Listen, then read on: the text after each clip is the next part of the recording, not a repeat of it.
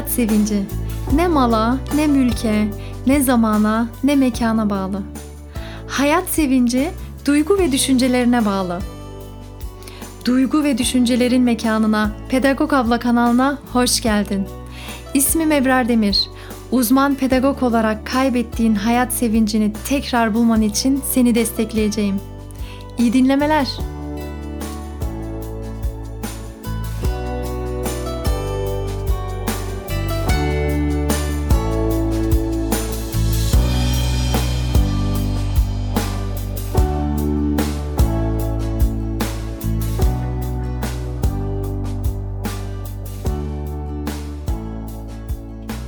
Ülke değişmek gibi, taşınmak gibi, bekarken birden evlenmeye karar vermek gibi sürekli bir değişim halindeyiz ve hiçbir şey değişmeden olduğu gibi kalmıyor. Sen değişiyorsun, doğa değişiyor, olaylar değişiyor. Ya bu değişikliklere ayak uydurmak durumunda kalıyorsun ya da kendini kapatıp bildiğin yoldan yürümeye devam edip gelişmeleri de reddedebiliyorsun vardı hani bir hikaye anlatmıştım bir bölümde. Küçük Ağaç diye bir çocuk kitabından bahsetmiştim. Belki dinlemişsindir. Ee, yeniliğe açık olmayan küçük bir ağaç vardı. Hani bütün ağaçlar yapraklarını döküyor ilk sonbaharda ve büyürken küçük ağaç sımsıkı tutuyordu sararmış yapraklarını ve asla bırakmak istemiyordu ağaçlarını.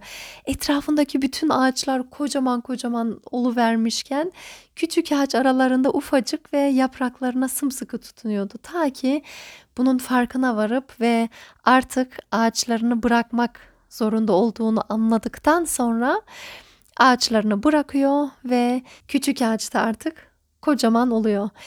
Biz de işte bu küçük ağaç gibi bazen yenilikleri değerlendirmeden korkularımızla hareket ederek korkularımıza tutunarak reddedebiliyoruz yenilikleri.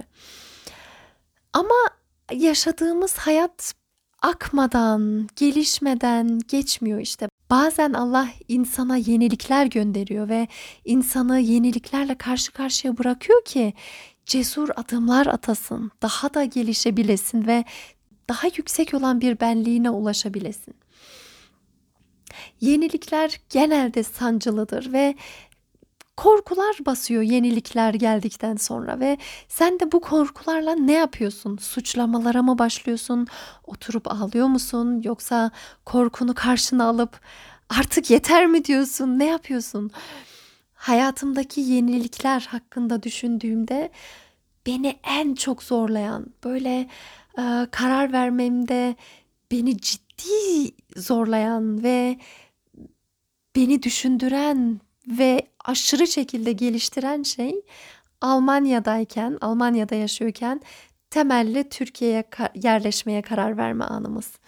Bu çok çok büyük bir yenilikti benim için. Hiç hazır olmadığım bir yenilikti. Ee, sonra sonra alışabildim duruma. Hiç unutmuyorum. Bir akşam eşim işten geldi. Yemeğini yedi. Akşam çay içerken birlikte bana dedi ki Ebrar İstanbul'da yaşamaya ne dersin? Ben öyle İstanbul'a olan ilgisini e, ve sevdasını biliyordum zaten. Sürekli yanı sıra şaka maka anlatıyordu söylüyordu bana dile getiriyordu. Ama ilk defa bana ciddi ciddi söyledi bunu. Ve ben yıkıldım. Verdiğim tepki direkt şuydu. Anında hüngür hüngür ağlamaya başladım ve sen ne dediğinin farkında mısın ya dedim. Ailem var, arkadaşlarım var, çevrem var. Ne olacak? Bu kadar kolay mı bu yani? Pat diye bu ülkeyi bırak da başka bir ülkeye yerleş. Çok çok zoruma gitmişti ve gece de uyuyamamıştım. Ee, birden gelen korkular sonraki günlerde bana şunu yaptırdı. Birincisi iç seslerimle eşimi suçluyordum. Sürekli suçluyordum. Şunu da yapmadı. Zaten şimdi hepimizi yakacak. Ondan sonra hep onun yüzünden zaten böyle oldu. Böyle mi olacaktı? Başka türlü yapmalıydı falan. Ne bileyim aklıma ne geliyorsa her türlü şeyde onu suçluyordum. Ona suç yüklüyordum. Onu ona yükleniyordum yani. Sonra bu İstanbul'a yerleşme olayını kabul etmediğim için planlar kurmaya başladım. Ne yaparsam acaba caydırabilirim diye. O bir şey dediğinde ben karşıt cümle kurardım. Hemen pat diye yapıştırırdım. yapıştırırdım derken cümleyi kurardım yani. Yoksa başka e, vurmak anlamında anlaşılmasın lütfen. Cevaplarım hazırdı pat pat pat diye o bir şey söyleyince ben de karşı gelirdim. Sonra sonra artık işin içinden çıkamayınca şuna karar verdim. Ben artık suçlamayacağım. Hiçbir işe yaramıyor. Ne istiyorsam ona yöneleceğim. Ben onun dertlerini bırakacağım. Onun e, dileklerini de bırakacağım. Ben bir kendim gerçekten ne istiyorum, ne istediğime yöneleceğim ve çocuklarımızı da artık büyütmüş sayılırdık. 3 yaşına gelmişti küçük kızım. Ee, güzel bir iş bulup çalışmaktı benim hedefim. O zaman şöyle bir yol izledim. Tamam iş başvurularında bulunacağım. Sonra bakalım Rabbim neyler, neylerse güzel eyler. Hem İstanbul'a hem Almanya'da iş başvurularına bulunurum. Nereden daha iyi bir teklif gelirse onu alırım. Derken o korkular tek tek azaldı ve çünkü odak noktamı artık o korkuya vermemiştim. Odak noktamı kendi dileklerime, kendi düşüncelerime, kendi amaçlarıma, hayattaki hedeflerime vermiş, vermeye başlamıştım. Olayların kurbanı olmak istememiştim. Yeter artık meseleyi kendi elime karar vermeye başladım ve ve istemeden bir şey yapmak zorunda kalmaktansa veya çaresizce durumları izlemek zorunda kalmaktansa aktif şe- şekillendireyim süreci ve ben de bir şeyler yapayım, aktif olayım bu süreçte. Kısmet ya hemen İstanbul'dan da güzel bir teklif geldi. Gidip görüştüm ve gerçekten e, orada çalışmaya başladım.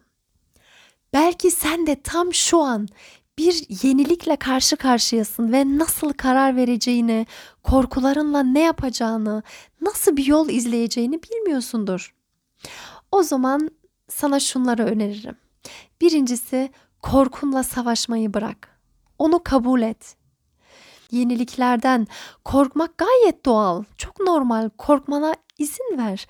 Korkuyorsun çünkü bilmediğin yepyeni bir durum neticede. O yeni durumla ilgili henüz hiçbir yaşantın olmadığı için deneyimin de yok. Korkuyorsun çünkü belirsizlik var. Belki bu yeni durumdan sonra çoğu şey daha güzel olacak ama neticede bu bir risk. Belki de tam tersine her şey felaket olacak ve herkese rezil olacağım, gideceğim, yapacağım, olmamış diyeceğim, geri döneceğim gibi e, korkular. Böyle ihtimaller var elbette ve her şey belirsiz, dolayısıyla riskli. Yani başkalarına rezil olma ihtimali yok aslında. Çünkü e, başkalarına hiçbir şey ispatlamak zorunda değilsin. Daha çok aslında senin bu konuda baskı hissediyor olman sıkıntı. Çünkü sen bir şey denedin artık o denediğin şeyin sana uygun olmadığını keşfetmiş olacaksın. Başkalarının ne düşüneceği seni ilgilendirmiyor zaten o ilk etapta. Ve her ihtimal açık ve seni korkutan da bu ihtimaller işte. Bütün bu sebeplerden de e, genelde riskli değil de daha az riskli yani daha bildiğim yolu gitmem daha avantaj geliyor bize. Eski tas, eski hamam olsun. Konfor alanımı terk etmeyeyim. Riske girmeye gerek yok. Güvende kalayım yeter ki. Bu gibi duygular oluşuyor o zaman insana. Hani aman bildiğim yoldan şaşmayayım, aman riske girmeyeyim gibi düşünceler hakim oluyor. Sıkıntı şu sanırım. Korkmak, yani yeniliklerden korkmak, konfor alanımı terk etmekten korkmak güçsüzlük anlamına gelmiyor. Korkmak doğaldır. Korkunun bir sebebi var ve bu sebepten dolayı korku oluşuyorsa bu yerindedir. Korkuyu zayıflıkla eş tutup takmamaya çalışmak asıl o gerginliği arttırır işte. Korku yokmuş gibi yapmak. Hayır, bırak. Korkunla savaşmaman gerekiyor. Korkunu kabul edip evet benim bana gelen bu yenilik kolay bir şey değil deyip bu korkuyla birlikte yola çıkman gerekiyor. Korkunu ilk önce kabul etmen gerekiyor. Tavsiye edebileceğim ikinci şey tam olarak neden korktuğuna bakman gerekiyor. Yeni durumla baş edemeyeceğimden mi korkuyorum? Yenilmekten mi korkuyorum? Rezil olmaktan mı korkuyorum? Tehlikeyi abartıyor olabilir miyim? Yoksa hafife mi alıyorum? En kötü ihtimal başıma ne gelebilir ki? Tek tek bu ihtimalleri düşününce korkunun sebebini daha iyi anlayabiliyorsun ve ona göre kendi kendine korkularını yatıştıracak, birazcık daha hafifletecek cümleler kurabilirsin. Mesela ülke değiştirirken benim en büyük korkum çevremin artık yanımda olmayacağıydı. Ötüm kopuyordu böyle. Yeni bir ülkeye gideceğim ve yapayalnız olacağım. Kimse olmayacak etrafımda. Hiç kimseyi tanımayacağım. Ne kadar sosyalsem eğer beni gerçekten en çok korkutanlardan birisi buydu. Oğlum da bana çekmiş zaten. Kapıdan çıkardık Almanya'dayken. Aa anne bak kim geliyor derdi daha küçükken 3-4 yaşlarındayken. Bakardım Allah Allah kim geliyor oğlum tanımıyorum. Anne işte bak işte şu geliyor. Kim ya? Anne işte baksana başörtüsü olduğu için benim direkt onu tanıyor olduğum manasını çıkarıyordu ve annem tanıyor nasıl olsa gibi bir çıkarımda bulunmuştu. Derken her bu tanıdıklarım olmayacaktı neticede artık yakınımda ve bu korkuyu hemen iş görüşmesine davet edildiğimde yeni iş arkadaşlarımı görür görmez onlarla daha doğrusu tanışır tanışmaz yendim zaten. Çünkü anladım dedim ki aa dedim burada da güzel insanlar varmış. Çok sıkı arkadaş olabileceğim iyi insanlar varmış. Bu böyle biraz rahatlattı ve korkuyu azalttı. Tabii korku bitti mi? Hayır, bitmedi. Sonra başka korkular başladı çünkü korku bitmiyor. Demek istediğim şu. Bu duyguları takip edebilirsin ve takip edince korkuların küçülebilir. Üçüncü önerebileceğim şey genelde biz böyle eskilere çok takılıp ve geleceğe çok takılıp e, mutsuz olmayı çok iyi başarıyoruz. Ve sürekli geçmiş ve geleceği aklında bulunduruyorsan, odaklanıyorsan, geçmiş geçmiş olan olmuş zaten değiştiremiyorsun bile. Gelecek dediğinde daha bilmiyoruz ki başımıza gelen ve o kadar sürprizlerle dolu bir hayat, o kadar hızlı gelişen bir hayat, o kadar sürekli bir şeyler olan bir mekanda nasıl geleceği düşünüp de mutsuz veya mutlu olabileyim ki? Çünkü bilmiyorum geleceği. Geçmişte de bir şey değiştiremiyorum. Bu yüzden üçüncü önerim anı yaşamak. Yeniliklere karşı hemen böyle e, geçmişteki başarısızlıklarını öne sürerek veya geçmişteki olumsuz şeyleri öne sürerek mutsuz olmaktansa ya da geleceğe odaklanıp gelecekte kesin böyle böyle olur gibi çıkarımlarda bulunmaktansa anı yaşamak o kadar faydalı ki bunu ben de yaşadım. Düşüncelerin böyle geçmişe veya geleceğe gittiğinde çok fazla gittiğinde tabii ki kendince bir karar vermen gerekiyor. Tabii ki her gelen yeniliğe atla da demiyorum şu an. Ama e, gelen yenilikleri kendine böyle bir kapalı kapıymış gibi algılama ve düşüncelerin sürekli geçmişle geleceğe gidiyorsa o düşüncelerini gerçekten yönlendirebiliyorsun. Ne yaparak? Odak noktanı nefesine vererek. Derin bir nefes alıp nefesini tekrar vererek. Çünkü sonraki nefesi alıp alamayacağını bile bilmiyorsun. Hayatta olup olmayacağını bile bilmiyorsun. Hayat öyle bir yer. Hayat ben gerçekten şu düşünce bana çok çok iyi geldi. Hayat öylesine yaşayıp geçireceğim bir mekan değil. Hayat benim için koşup, oynayıp, deneyip, düşüp kalkabileceğim bir mekan. Hayat bize hediye edilmiş bir şey ve tadını çıkarmam gereken bir şey. Kısıtlı bir süremin olduğu bir mekan. Sadece varlıklarımla, sadece gösterişlerle doldurmam gereken bir mekan değil. Yeniliklerle dolu olan ve beni mutlu edebilen bir mekan. Anı yaşamak bazıları için şöyle bir şey çağrıştırıyor olabilir. Tadına çıkar, gez, toz, onu da yap, buraya da git. Bu anlamda değil. Hayır, bu anlamda söylemiyorum. Anı yaşamak odak noktanı geçmiş ve geleceğinden alıp şimdiye getirmek. Çocuklar da bunu çok iyi beceriyor işte. Çocuklar bir oyun oynuyorken akılları sonraki randevuda değil veya geçmişteki yaşantısında değil. Gerçekten bütün enerjisiyle o an oyun esnasında. Bu da işte çocukları daha mutlu ediyor, daha sevinçli, daha hayat sevincini bol ediyor anı yaşamaları. Ve son önerim olarak da korkuyu karşına alıyorsun ve dur sen senden artık korkmayacağım diyorsun. Seninle birlikte yola çıkacağım diyeceksin. Yoluma devam edeceğim, seni de yanıma alacağım diyeceksin ve korkunla birlikte yola çıkacaksın. Neticede içimizde bir sürü parçalar var. Sadece korku yok. Ufak ufak cesaret de var, yeni deneyimler edinme isteği de var. Aşk var, sevgi var, mutluluk var, yeni şeyler re, yeni şeyler görme isteği var ve içimizdeki bu bir sürü parça varken neden sadece korku kısmını görüyoruz ve korku kısmı büyüyor da büyüyor? Çünkü biz oraya odaklanıyoruz. Korku o an korkuya odaklandıkça korku gözümüzde büyüyor. Oysa içimizde bulunan cesaret parçalarına da odaklansak içimizdeki bu parça da büyüyebilir. Bu senin elinde. Benim bugün sana hatırlatmak istediğim şey de şu. Elbette yeniliğe girerken her şey harika olacağına dair hiçbir garanti yok. Ama eski tas eski hamam devam etmeye edince hayatımın daha iyiye gideceğiyle ilgili de bir garanti yok. Bir kitapta okumuştum ya bulamadım hangi kitap olduğunu hatırlayamıyorum ama şuna benzer bir şey yazıyordu.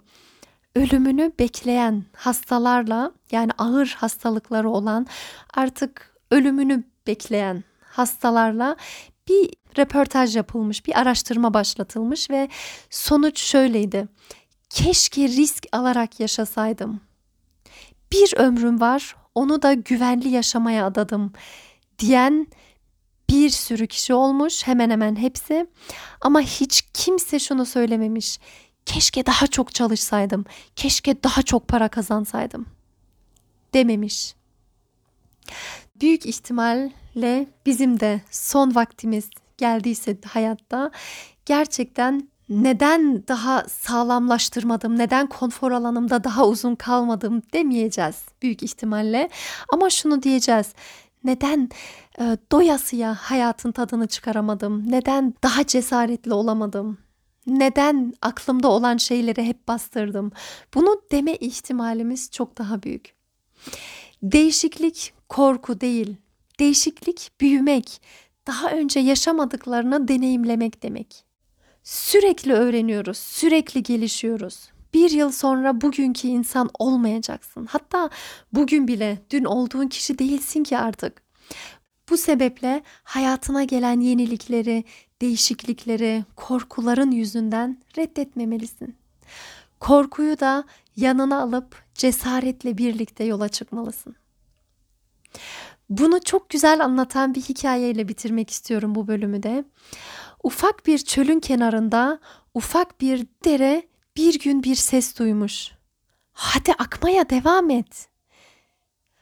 Fakat dere yeniliklerden ve yabancı gelen şeylerden çok korkarmış.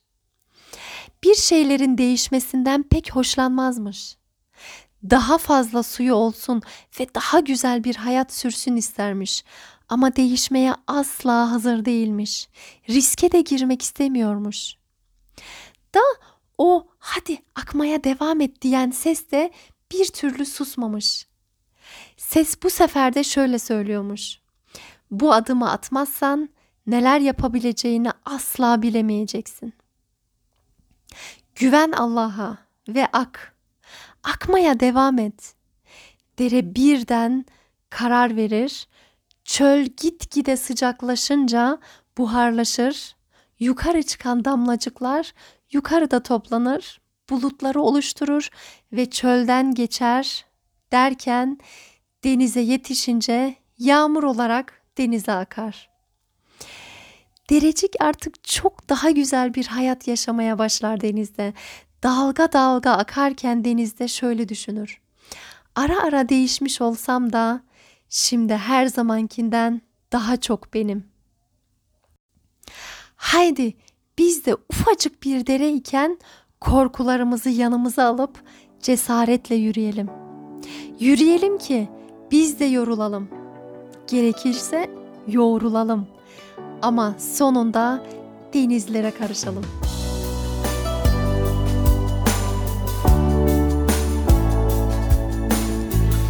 Bölümü de değerli dinleyicilerimden yani sizlerden gelen istek üzere hazırladım. Aramızda evlenmek isteyen ama bir türlü evlenip evlenmeme konusundaki kararını veremeyen, tereddütte olanlar var. Aramızda eşinin işi sebebiyle yurt dışına çıkması gereken, çıkmak durumunda kalan insanlar var. Aramızda çocuklu olup dışarıdan okul okumak isteyen ama buna bir türlü cesaret edemeyenler var. Aramızda şu an belki de yeniliklerle karşı karşıya olmayanlar da vardır ama emin olun fazla sürmeyecek. Çok yakında mutlaka gelir bir yenilik. Bu yüzden hepimizi ilgilendiren bir konu. O zaman hep birlikte hayatımıza gelen misafir olan yeniliklerden korktuğumuz için onları reddetmeyelim. Korkumuzla birlikte yürüyelim ki Allah da yolda bize yardım etsin.